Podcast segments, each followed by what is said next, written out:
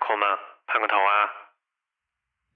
各位听众，大家好，欢迎收听碰头计划。这是一档围绕设计而展开内容的节目。我们本是两名景观设计师，历经十数载，在实现理想抱负的道路上碰得头破血流，却仍在顽强坚持，砥砺前行。也因此，在江湖练就一身技艺。现两人将以碰头的方式，围绕设计表达各自观点，和大家一起探求真知真理。欢迎大家在全网搜索“碰头计划”，收听收看我们的节目，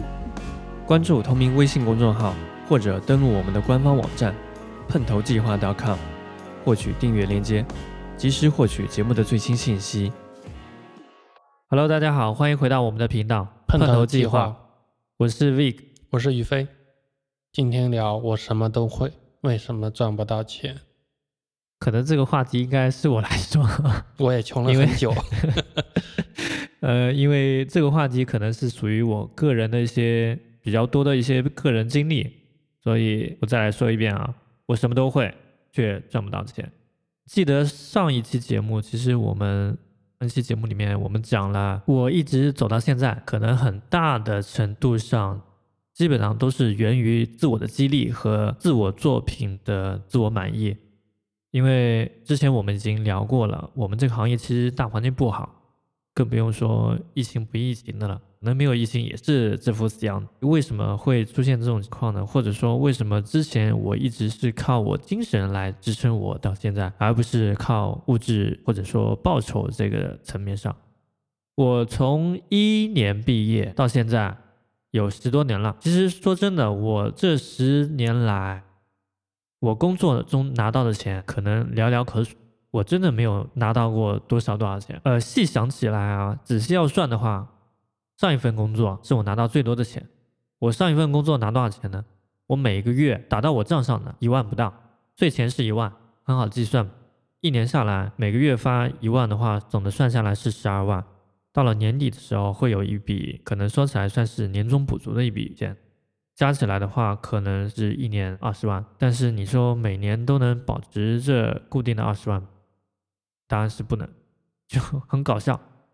一年二十万，这每一年而且还都不是固定的，就是说你今年可能拿二十万，明年可能年底这笔钱就没有了。说白了就是拿十二个月死工资，那可能也就是十二万。这个就是设计院的套路啊。对。这么多年来，我们一直其实就是用这种方法去压榨设计师。对，可能大部分人了解到，设计师是由你提到的基本工资和奖金，或者说是年薪构成。嗯，一般谈年薪的都是你已经是比较高的管理岗。对，然后在这里面会有一个年薪啊，或者更好还有股份。就像我原来也有一定的股份嘛，上市公司。但是对大部分设计师角度来讲呢，你刚开始进来就是一个每个月的保障收入，让你能够生活。然后其次呢，就是你项目里面累计每个项目里面会有一个比例嘛，发到你身上。但最后你基本上可以说是这么多年来啊，我经历过大部分的机构，包括这个设计院，你是拿不到这个钱的，或者说拿不足这个钱。因原因是。企业很有可能，他到年底或者说在这个时候现金不是很正常，因为平时收款啊，或者还有一种情况比较少了，老板比较抠，就不想给你钱，嗯，看你不爽，那他就可以找任何理由不给你支付这笔费用。因为很多设计师其实在缔约劳动合同的时候是不会具体体现你这个奖金的这么一个情况结算的，所以很多设计师他也就不追究这个事了。有极少数设计师可能通过打官司。或者通过仲裁可以拿到一点点钱，但是也是极少数。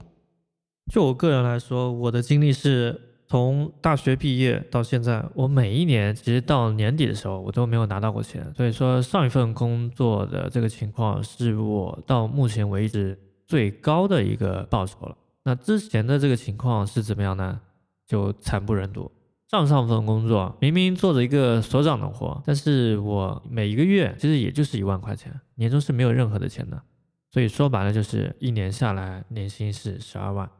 所以在干了一年之后我就走了。那之前我也带过很多不同的公司，就像你刚刚也讲到了，从最开始的合同的签订上面也有体现，然后另外就是到了年终会兑现的这个环节上面也会有体现。我先讲讲，就是在最开始合同签订这个阶段里面，我经历到的事情，就接下来要说的内容，都是和新兴的互联网行业产生了一个极大的一个对比。从最开始签订合同的时候，我的经历里面，我从来没有把任何我可以谈到的这个年薪足额的体现在我的劳动合同上面，从来就没有过。而且唯一有的一次，就是一家境外公司，说起来是属于境外公司，当时在国内的名气也是挺大的，它是首批在中国拿下规划牌照的设计公司。当时有两家，一家是鱼孔间，另外一家就是大家自己自己去百度吧，感兴趣的话，就他这个名字都没有资格出现在我的频道里面。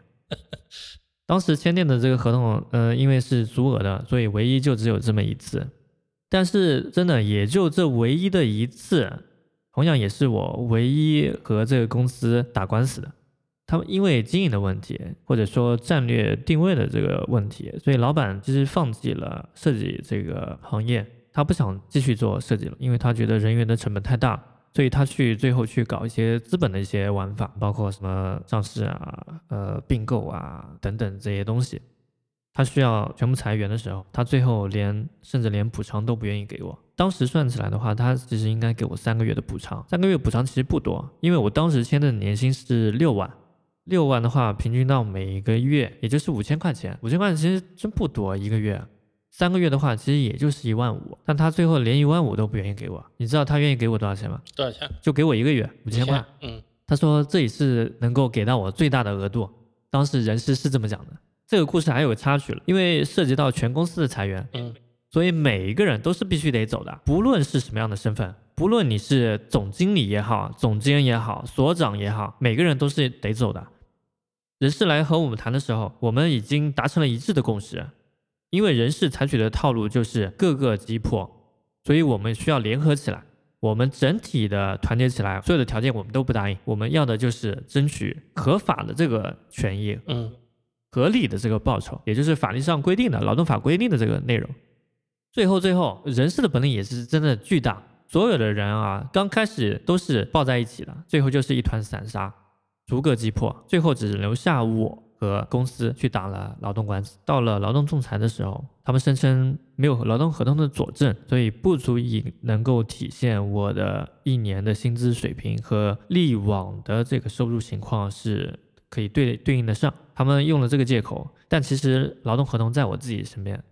仲裁的时候，仲裁庭上，我拿出这份真实的这个劳动合同之后，当时他们还拒绝承认这是一份真实的材料。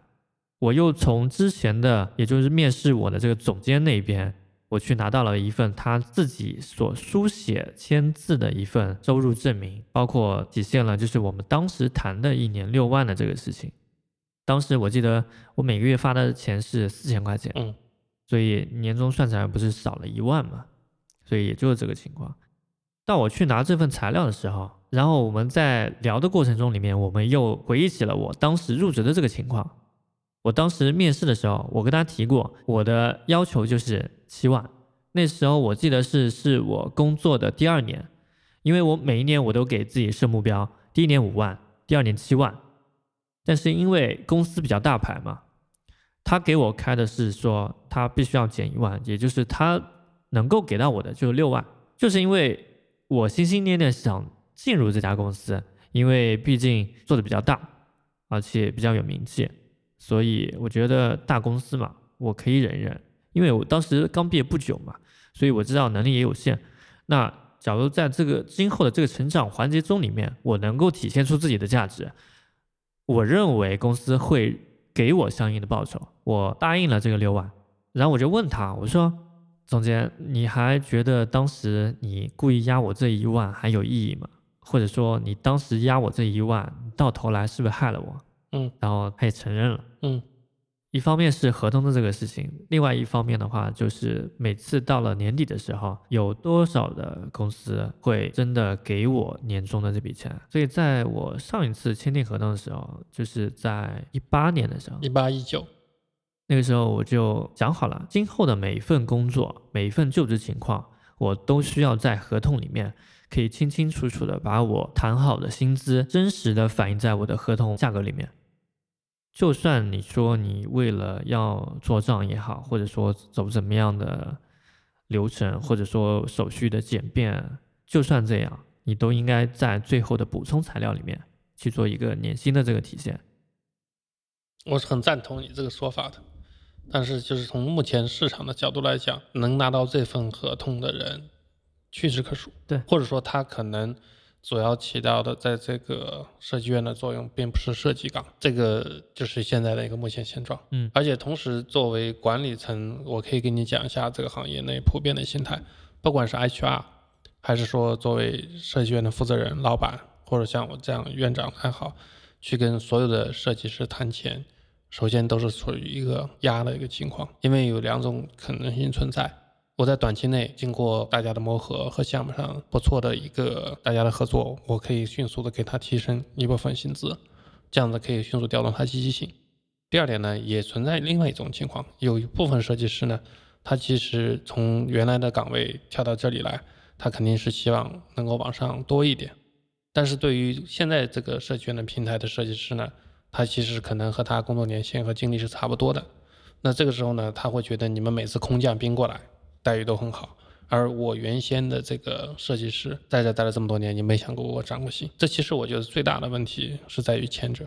就是大部分设计院是不太珍惜自己手上原有的这些设计员工的，嗯，很少会主动跟他提，哎，我给你涨薪。我了解到基本上百分之九十九吧。都是员工到了年底逼得不行了，说你再不弄我活不下去了，然后老板迫于无奈，然后去加点钱，这简直太悲催了。一部分设计院可能好一点啊，是半年一发奖金，那这样设计师的这个恐慌成本它低很多。那还有很多设计院呢是到了年底去发，其实这把企业很大的一个财务上的风险是转嫁到了设计师本人身上，因为在平时的时候整个企业是他有收款的。但是你可以拿这些钱去投资，因为我们都知道现金的这个重要性。但到了年底之后呢，其实所有的风险都是集中在了设计师身上。那在这种情况，他会从刚开始年初一直恐慌到年末，因为有可能到年末你有一个项目没做好，或者老板看你不顺眼，你随时可能面临到你巨额的这个后面的奖励部分大幅度缩水。对，就是一笔勾销的这种情况。对啊。就之前我们的工作这个情况，到了年底的时候，我们会有一次和老板之间沟通的一个情况啊，往往这个情况是在年后春节过完了之后来上班，我们会有有这样的一个流程。最初入职的时候，其实我不知道他们具体为什么要有这样的一个情况，我之前理解的是正常的谈话，或者说是对于今后一年有什么样的重新的一个规划和认识。其实不是这样，他们开年的第一次谈话内容是：老板，今年我可以加工资了吗？说真的，我待过的公司，其实在正常人来讲说，其实我已经多出很多了，我已经超出很多了。我基本上的情况都是一年到一年半，或者说最多的到两年左右，我会换一个工作。当然，每一个工作的内容都是景观设计这一块。我待过了那么多公司，我就没有见到过好的公司。假如抛开官司的那个事件来，其实我待过境外的那家公司，说起来算是整个规章制度方面，或者说是写给我们看的那些规章上面，其实是挺正规的，也有体现，嗯，整个薪酬的这个制度怎么样去提升。但是除此之外，我没有看到任何一家公司有一个提薪的一个机制。工作到现在，我可能换了七八家公司的样子，我没有看到任何一家有这个制度。他们更多提到的是怎么样一个加班制度。这，个怎么回答你的？参考上期节目，为什么设计躺平了？当然，这样我们可以聊聊加班这个事情。我个人认为啊，这是一个行业内的潜规则，极度的压榨设计师的一件事。如果你想想，一个人一天工作八小时，他拿了钱，和一个人一天工作十六小时，他拿的钱应该一样吗？我觉得是不一样的。对，因为你可以拿剩下八小时去干另外一份工作，这是很现实，就是大家都能算出来的一件事情啊。嗯。那但是大部分设计师呢，可以说是做我们这个行业，在这个圈子里，早上十点到公司，晚上十点走都非常正常。对。包括星期六、星期天，甚至节假日有项目了，因为老板都会说我们是跟着工程项目走，各个方面。但其实真的是这样，并不是。因为我们有一些项目的甲方，你去跟他沟通，你需要的时间他是会给你的。但为什么到了企业这边，他会这么去用你？因为很简单的道理，他给你发了基本的工资，你拿到了这个薪酬，就是每个月所谓的这个月发，嗯，他会把你的时间排得非常满，你做完了，他都可以安排一些事情让你去做，因为他认为这个月薪是买断你这段时间的。嗯，对。同时，整个行业它也是有这么一个加班的习惯，他们会觉得你如果不加班，你这个效率起不来。你这个方案做好了，那也许有更好的方案呢。你给我做个二号方案，我们来比比看。对，如果你有时间呢，你把所有的模型建完，那我效果图这边成本可以省一点。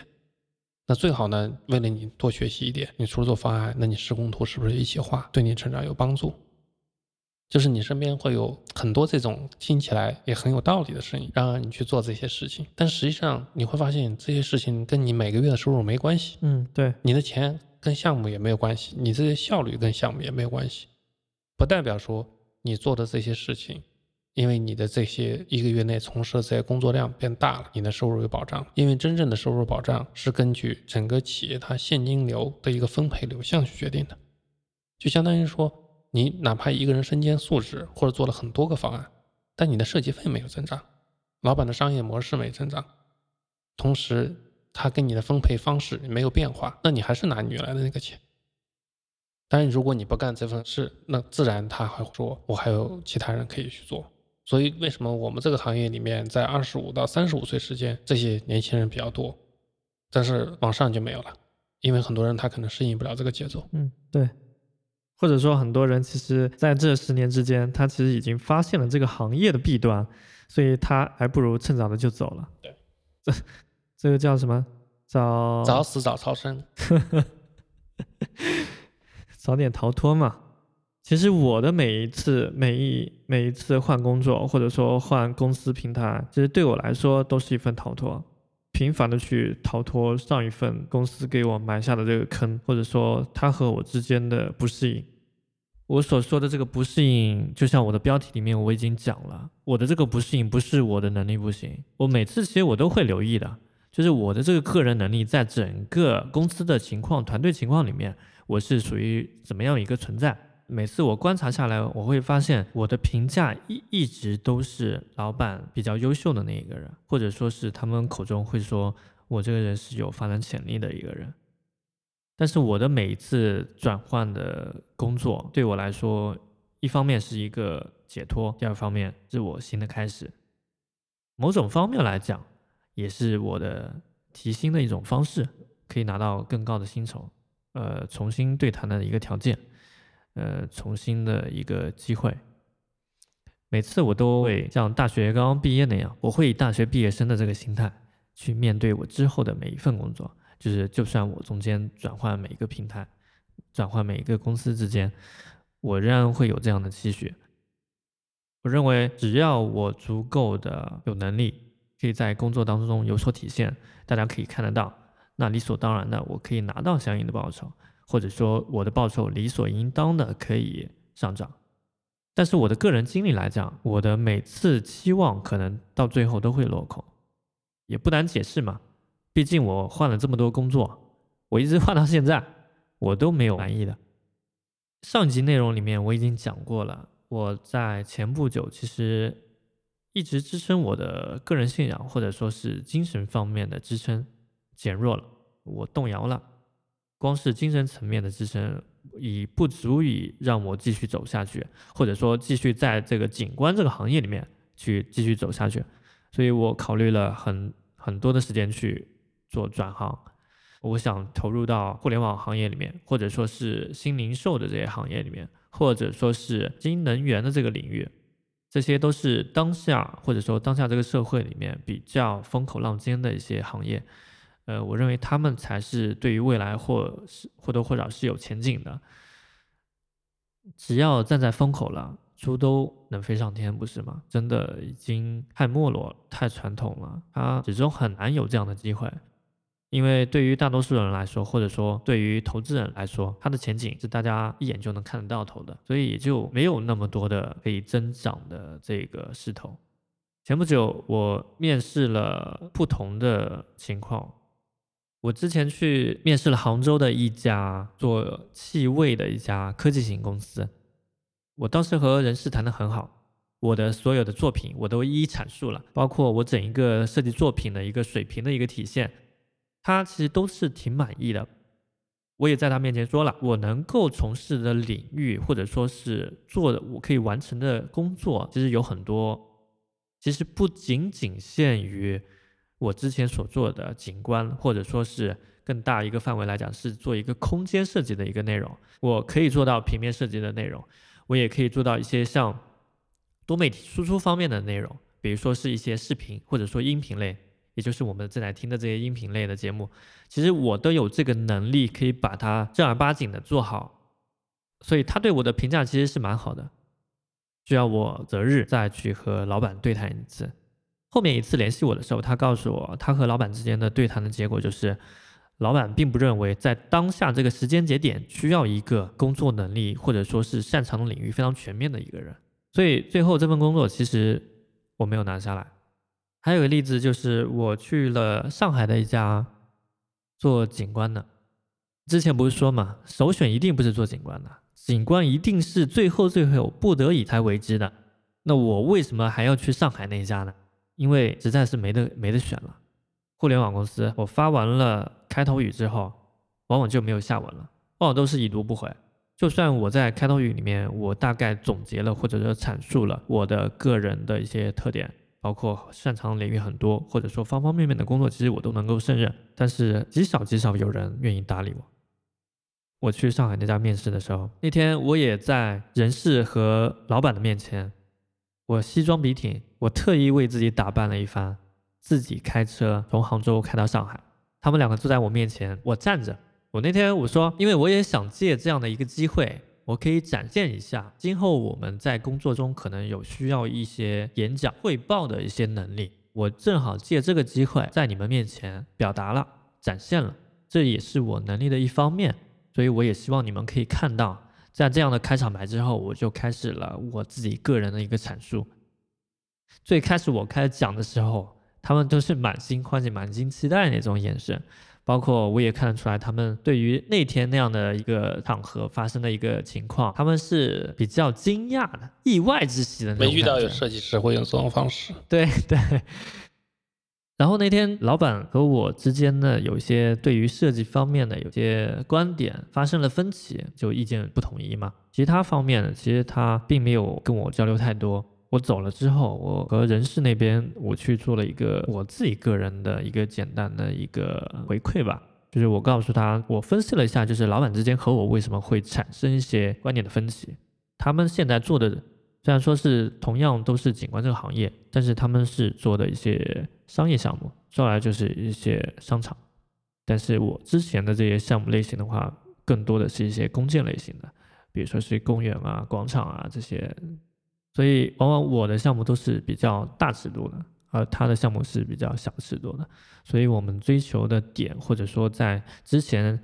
项目中所积累的这个经验导致的这个个人观点，可能是两个方向的，他关注的可能更多是细节。细小的东西，而我关注的可能是整个宏观的方面的，所以这就在这一点上我们发生了分歧。最后我对那个人是讲，其实除了当天我在向你们做个人阐述的时候我说的那些内容之外，其实你们忽略了一个事实，也是我的其中一个能力。我为什么屡次的提到我的个人能力不仅仅只限于我的专业技术本身？我有更多其他领域的一些能力，或者说我其他的个人的一些特长和个人的一些特质，是可以支撑我去完成其他领域的一些工作内容的。因为他们那个工作地点，他们其实是没有去写明他们在这个大厦的几层、几号楼、几零几。我跟那个人事讲了一句话，我说：“呃，HR，你有没有想过，我们约定好要面试之后，你没有告诉过我你们的地址在哪里？”一直到我今天来办公室，我敲你的玻璃门，我来主动找到你。整个过程当中，我也没有来问过你，你们公司在几楼？你有没有想过我是怎么找到你？就过程就是我通过浏览器，我去找了很多很多的不同的网站页面，才最终锁定了他们最终的这个实际的办公地点在哪里。这个事实背后证明了我什么样的能力？说明我个人的执行能力很强。你有没有想过？我想在种种的细节里面，我都可以证明我自己的一个能力和个人的一个价值，不仅仅体现在我的个人简历那一张纸上面。可能除了文档、除了图片之外，很多事情你们是没有办法获取到的。这就是这个行业里面一个目前普遍的现状，就是说你很用心、很走心，而且负责的去做一件事情的时候。尤其是跟一家单位初次产生合作，就是我们所谓的面试，或者说是跟他们负责人谈大家怎么样以后在一起工作嘛。我们有的时候讲合作，有的时候讲入职。你会发现一个特点：所有的老板或者说是 HR，他已经设定了一个框框，不管你怎么样的优秀或者怎么样的表达，他们很难跳出这个约束的。刚刚你说的，我很能理解，因为当我想招一个工具人的时候，其实这个工具人他有很多属性。但我可能只看重他几个软件用的是否熟，然后其他我根本不关心他，因为他可能在我这边表现出了很多一些才能或者一些技能，然后在这个过程中我只关心的是那几个点。其实现在很多企业，尤其是我刚刚说这个行业为什么问题比较多，因为他其实没有静下来去倾听员工了，不是一个对等关系，其实是一个单向的，就是你展现你很多的东西。他只会把他的这个想要的这个东西要求强压给你，你说的很多东西其实对他来说是空气一样的，包括一些理念，甚至他会拿他的理念来强压你，他不在乎你这些事情。对，这是一个很大的问题。还是继续我刚刚所说的，就是我在最后的那个环节里面，我本身是想要做一个作品集内容的一个阐述的，但最后因为就发生观点的一个分歧嘛。所以最后就导致没有让我没有时间让我继续了。在最后我要临走的时候，我说：“其实今天不是你们公司在单方面的选择我，我认为我和你们之间的角色或者说是看法其实是平等的。你们可以选择我，同时我也在选择公司。我现在再去选择下一份工作，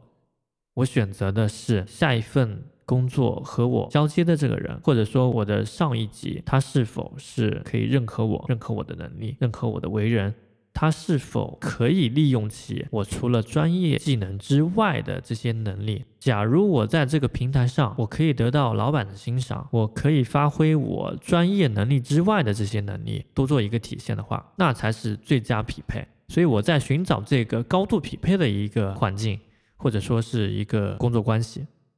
我提到了老板至少要欣赏我，就是我认为他足够欣赏我的点，或者说我的评价体系是建立在他是否能够看得懂我的作品集上面。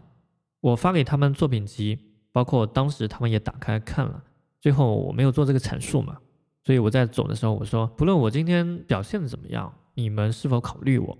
我必须要老板，或者说你们二位是可以看懂我这个作品集的，或者说我这个作品集背后的我的个人精神价值。当我说出这一句的时候，他们老板做了一个行为，赶紧很慌乱的又重新打开那个作品集的那个文档那个 PDF，然后从头到尾又仔细看了一遍，因为我知道其实可能很少有人。除了看图片之外，还会注重上面的文字表达。作品集里面，其实我有很多文字性的内容的阐述。假如说能够文字加上我自我表达的话，那是一个可以接近到最接近到百分之百的一个完全的一个还原。但是他没有听我讲嘛，而且他也没有足够的耐心、足够的时间去看我上面的内容，所以我其实很能够理解，就算第二次再去翻看了我的这个作品集，他仍然看的只是图片。每张图片翻完之后就结束了，所以在他心目中，其实他没有真正的去思考过，或者说能够看得懂图片背后所我所希望传递的我自己内在的这个精神世界的面貌。那刚才这个呢，是之前我去上海去应聘的，呃，仍然是景观这个圈子的一个真实的一个情况。前不久的话呢，是也就是我最后一次的这个面试情况了。终于面了一家互联网背景的一家公司。其实说说起这个公司，我在最初一九年一九年的时候，我已经去投递了简历，包括当时的招聘环节，呃，面试环节我都去了。但是在，也就是在二面遇到他们那个分管的经理的时候，呃，种种的情况，他都觉得我的个人能力都挺满意的，包括和他们的业务契合程度，不论是经验上面的还是能力上面的，他都觉得是挺高吻合程度的，是他们想要。找的那个类型的，但最后他他觉得有一点不行，你知道他说什么？什么？他说像你这种人吧，我也见过，像你这样的人，在我看来就是样样通，样样松。他就觉得我每一样都会，但是每一样又都不厉害，就在他看来就是感觉像是一个无能的人，就是我明明什么都会，或者说我会的东西其实比我正常身边的同事。呃，我这个圈子里面的人，我要会的比他们多。用现在的话来讲，其实内卷嘛，就是我卷的程度比他们更甚，或者说他们其实不卷的人，我是那个第一批卷的那个人。就我多出来的这些能力，在他面前一无是处，就一分不值嘛，就感觉好像是一个无能的人一样。就感觉明明多了那么多能力，感觉好像负负得正，正正得负的那种感觉，就反倒形成了一个负反馈，这是我意想不到的。呃，一方面是样样松的这个事情，另外一方面可能是我当时的呃提出来的薪资要求，可能他们达不到，所以结合这两点，他们当时就是我当时就没有成功的面试通过嘛。然后在前不久的话，我看到了他们重新发布了设计总监的这个岗位，包括招聘的这个人员身份也是有所变化，所以那个时候我觉得时机到了，所以也就在今年的时候开始尝试联系这个人事，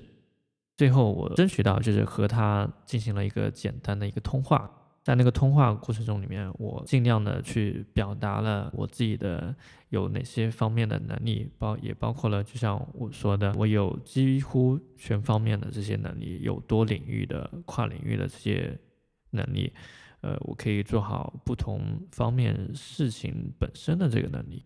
后面我成功见到了他们的老总，我向他说明了，就是我之前也来过。包括我自己主动的去和人事去做一个沟通，嗯，在他看起来，他就是觉得我这样的行为非常的积极。他说他喜欢一些人是主动出击的，主动积极的去做一些事情，这也是我主动积极得到的这个结果。那不然的话，可能照他们正常的招聘这个流程的话，我一定不会在他们的。这个出面的这个名单里面，更不用说后面可以以设计总监的这个身份去入职到这个他们这个公司里面。前置所有的沟通的这个环节已经全部做完了，嗯，来来去去一共经历了很多次，最后就到了实际我要入职手续给我做一个薪资定薪的流程，我把往年的这个薪资的这个流水发给了。呃，杭州这边的人士还有相应的纳税的一个情况，因为他们要做一个呼应嘛，一一对应嘛，他们需要排除有些数据造假的一些情况发生。发到上海那边，上海那边的人士三番五次的都是两个字拒绝，他们拒绝为我之前提供的这个薪资定一个比较高的一个定级，也就是互联网中所说的 P 几 P 几嘛。然后他们最高的是 P 八，但是上海认为就是我之前的流水的证明的这些材料，我只能够够到 P 四，就是一个比较低的一个情况了。呃，所以之后每一次的重新呃定级的时候，他们都回复了就是拒绝。这个过程这么的艰难，包括他们给我定级的 P 四，其实呃月薪呢其实也不高。就对我来说是一种打击，其实让我反思，我为什么会发生今天这样的情况。好不容易我都下定决心，终于我要有有这样的一个机会，我可以踏出之前的这个圈子，我真的可以做一件除了我技术能力之外，或者说有一个平台可以让我有这个机会可以发挥我其他余量的时候，有这样一个机会放在我面前，我真的就要踏入进去了。但是就在临门一脚的时候，却又突然出现了这些幺蛾子，我就要反思为什么会发生，是怎么样发生的，是怎么样发生在我身上的。后面我想到，就是因为我之前的我们之前的这个行业里面，像我们节目前面我们已经说了，就算开头你谈的薪资，他们需要砍，砍完了之后，你怀着美好的愿景和梦想。你愿意接受了，你觉得认真努力，你就可以得到相应的报酬，可以涨薪。但最后其实没有没有涨薪的这个制度，根本就没有涨薪的这个制度。唯一涨薪的谈的这个条件是开了年之后的第一次碰头会。就算你换了一个行当，就算你在碰头会开完之后，老板好不容易说那就给你涨个一万吧，就算这样，到了年底这笔钱仍然可能。你还是拿不到手，还是在老板的口袋里，他始终不会掏出来放到你的口袋里面。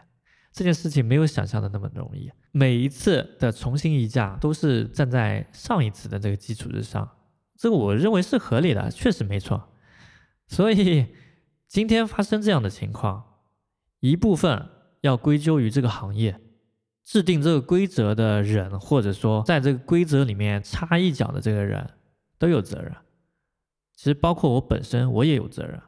我的责任是什么呢？我的责任就是从大学毕业到现在，其实我们这个行业的大环境其实从始至终是没有怎么变化过，反而形势还一年比一年糟糕了。但是坏就坏在我也没有变过，我始终怀抱初心去做这份事情，我保持着这份初衷去做这个事情，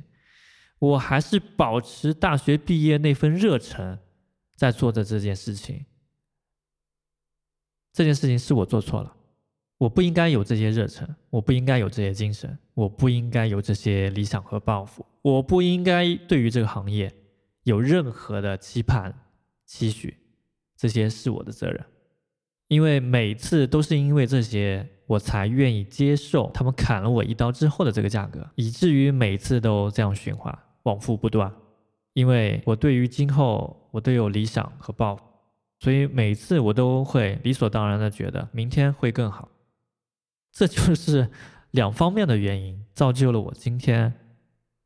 有一个机会摆在我面前，我想要踏出这个圈子，临门一脚了，还是那么难。今天聊这个钱的事呢，正好我和你都参与过两个项目，这两个项目呢，我们赚了一些钱，嗯，也是比较快速赚了一些钱。这也就是我为什么想提，就是我从技术角度来讲，和你一样，其实是很难赚到钱的。但这两件事情呢，跟技术有一定的关系。但是我说完之后，可能听众可以分析一下，这个钱是怎么得来的。第一件事呢，是我们当时作为一个影子团队，去参与了河南一个冰水的一个设计项目，它尺度也比较大。当然，找我们的那个人呢。其实我们是提前跟他先谈好了商务条件，那去参与这个事情，然后县委书记那边方案第一次汇报也非常顺利的通过了。当时呢，我们用很小的精力去做了类似一个规划，但是实际上呢，嗯，我们是就这一锤子买卖，就等于是把这个事情帮他汇报掉，然后拿到相应的这个费用，然后呢，费用呢不算高。但至少从我们对应的工作量角度讲，和他这个付款环节呢，大家相对说都是比较清晰的。但是后续合作并不好。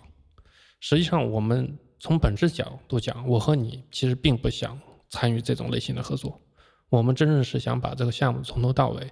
也是为了这个项目本身负责，也是为了领导的信任，想把它好好踏踏实实做完的。但是我们后面跟这个所谓给我们项目的这个中间人合作，包括。他的诉求点还有比较复杂的这个行业后面的背景关系，再加上一些技技术上的他的干预，可能更多的是在技术上的干预，我们没有办法合作下去，所以只能把它切掉。但是在这种费用上呢，我们赚起来相对说就非常容易。但其实我们并不想长此以往，这也就是为什么很多从这件事情上可以反映出来，这个行业真正能赚到钱的人，实际上他技术这个领域的深挖。包括把它延伸下去是基本没有的，更多的是怎么样在第一阶段去把这个单子拿下来，所以就产生了我们可以顺利拿到这种费用。但这个事情我们为什么不愿意再去多做呢？其实伤害是非常大的，因为我们想好好的往下去做，后面的阻力会非常的多，尤其是来自于我们自己内部的。其实我们真正的把好的东西给当地领导班子看，他们一定是能够接受的。但我们没有这个话语权，但我们因为跟他就是我们中间人之间是有个缔约关系的，不能破坏原来的游戏规则，所以我们不能撇开它，然后再去做一些我们认为可以往下去推进的这个事情的一个发展脉络。所以就只能这么截止，但是后面这个项目大家可想而知，按照这种情况发展下去的一个情况。那第二件事情呢，也是一个小事，这个事可能和你之前的那个总监也有关系，因为就是他推荐另外我一个朋友介绍到我们这一个售楼处的项目。这个项目呢是他们之前公关过，比较难，基本上做地产项目做了好多轮，然后他们觉得风险比较大，因为在杭州的嘛。然后当时我和你参与。一次汇报就通过了，方案都没有任何的改动，基本上没有改动这些小条。那在在地产方面的这种设计呢是很少的，所以后面呢就发生了一件很奇怪的事情。当然最后我们和他之间的合作关系也不错，包括跟甲方还有和中间人。那后面的钱拖了一部分时间来付给我们，因为我们拿到的钱实际上跟业业主给他的钱是不一样的，他拿多少钱我们并不清楚，那肯定是远远高于我们这边拿到的这个，我们也是引资团队嘛，这种费用。但是后面他频繁的跟我说了一件事，他觉得我们工作量太小了，通过的太轻松了，这么容易就可以拿到这笔费用，而其他人包括他们自己以前做这个项目要滚动很多轮，这个其实和我之前说的第一个项目那个分包人也是一样的情况。后面呢，他觉得我们好像用一个比较轻松的方式再去赚这个钱，他就觉得这个事情他是接受不了的，他应该和。就是我们刚刚提到的很多设计师，你要加着班，你要搞出很多轮，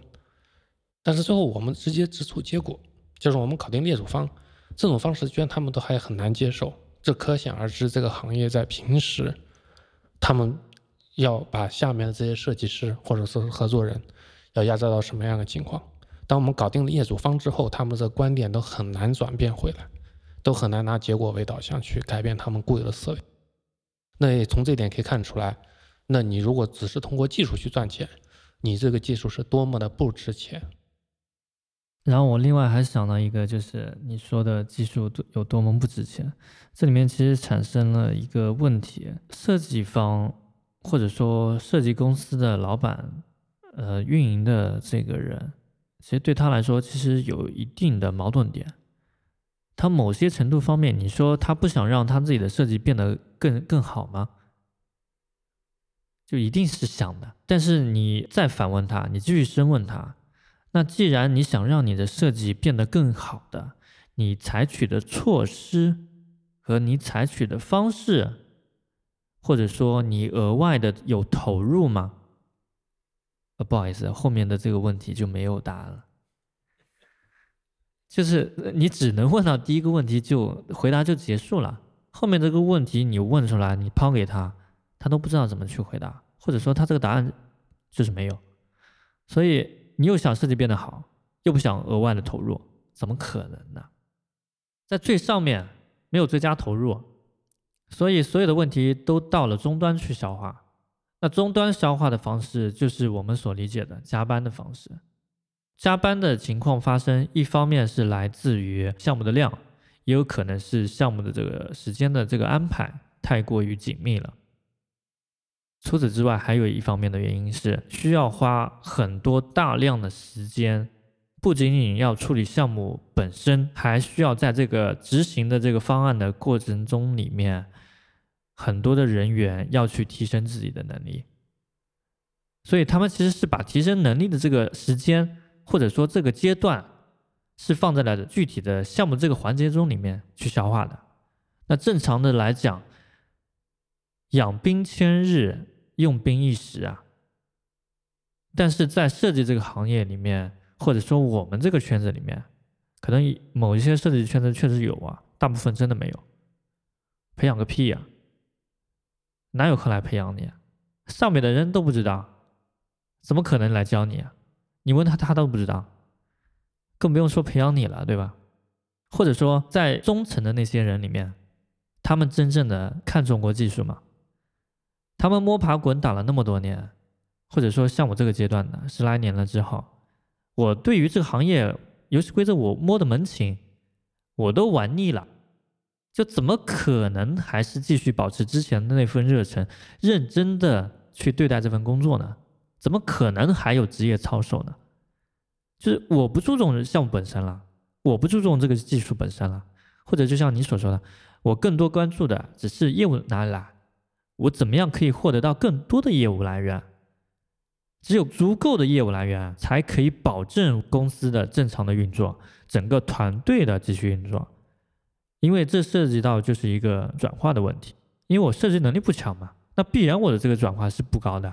所以我必须要有大量的这个设计单子啊，不然我每接一个死一个，所以我不得接额外的一百个吗？一百个里面我成一个就行了，所以就是这样一个道理。从上至下，没有人为技术的提升去买单，所以只能最终把所有的事情压到了终端上去消化，也就是每个在岗的设计师人员，他们需要付出额外的精力在工作当中增加自己的知识，或者说。去消化这部分内容，去达到这个项目他们所需要想要达到的那个目标，这真的是不是出于钱，而是真的需要感谢每一个为此付出的设计师。他们在那个环节、那个当下，他们一定不是奔着钱去的，他们一定是对于自己职业是有理想、是有操守的。那以上就是我们今天节目的所有内容，希望本次节目的内容对你有所帮助。假如节目对你有帮助的话，也希望请你动动手指，将这一次的信息分享给更多的人听到，让他们也可以获得到这份帮助。同时，我们也欢迎大家支持我们用爱发电，欢迎大家全网搜索“碰头计划”，可以在我们的官方网站获取更多的节目信息。有关节目的任何问题，或者说你对于节目有任何的看法，或者说你想分享你自己的个人经验或者观点，也欢迎大家登录官方网站，通过邮件的方式和我们取得联系。谢谢收听，再见。谢谢大家。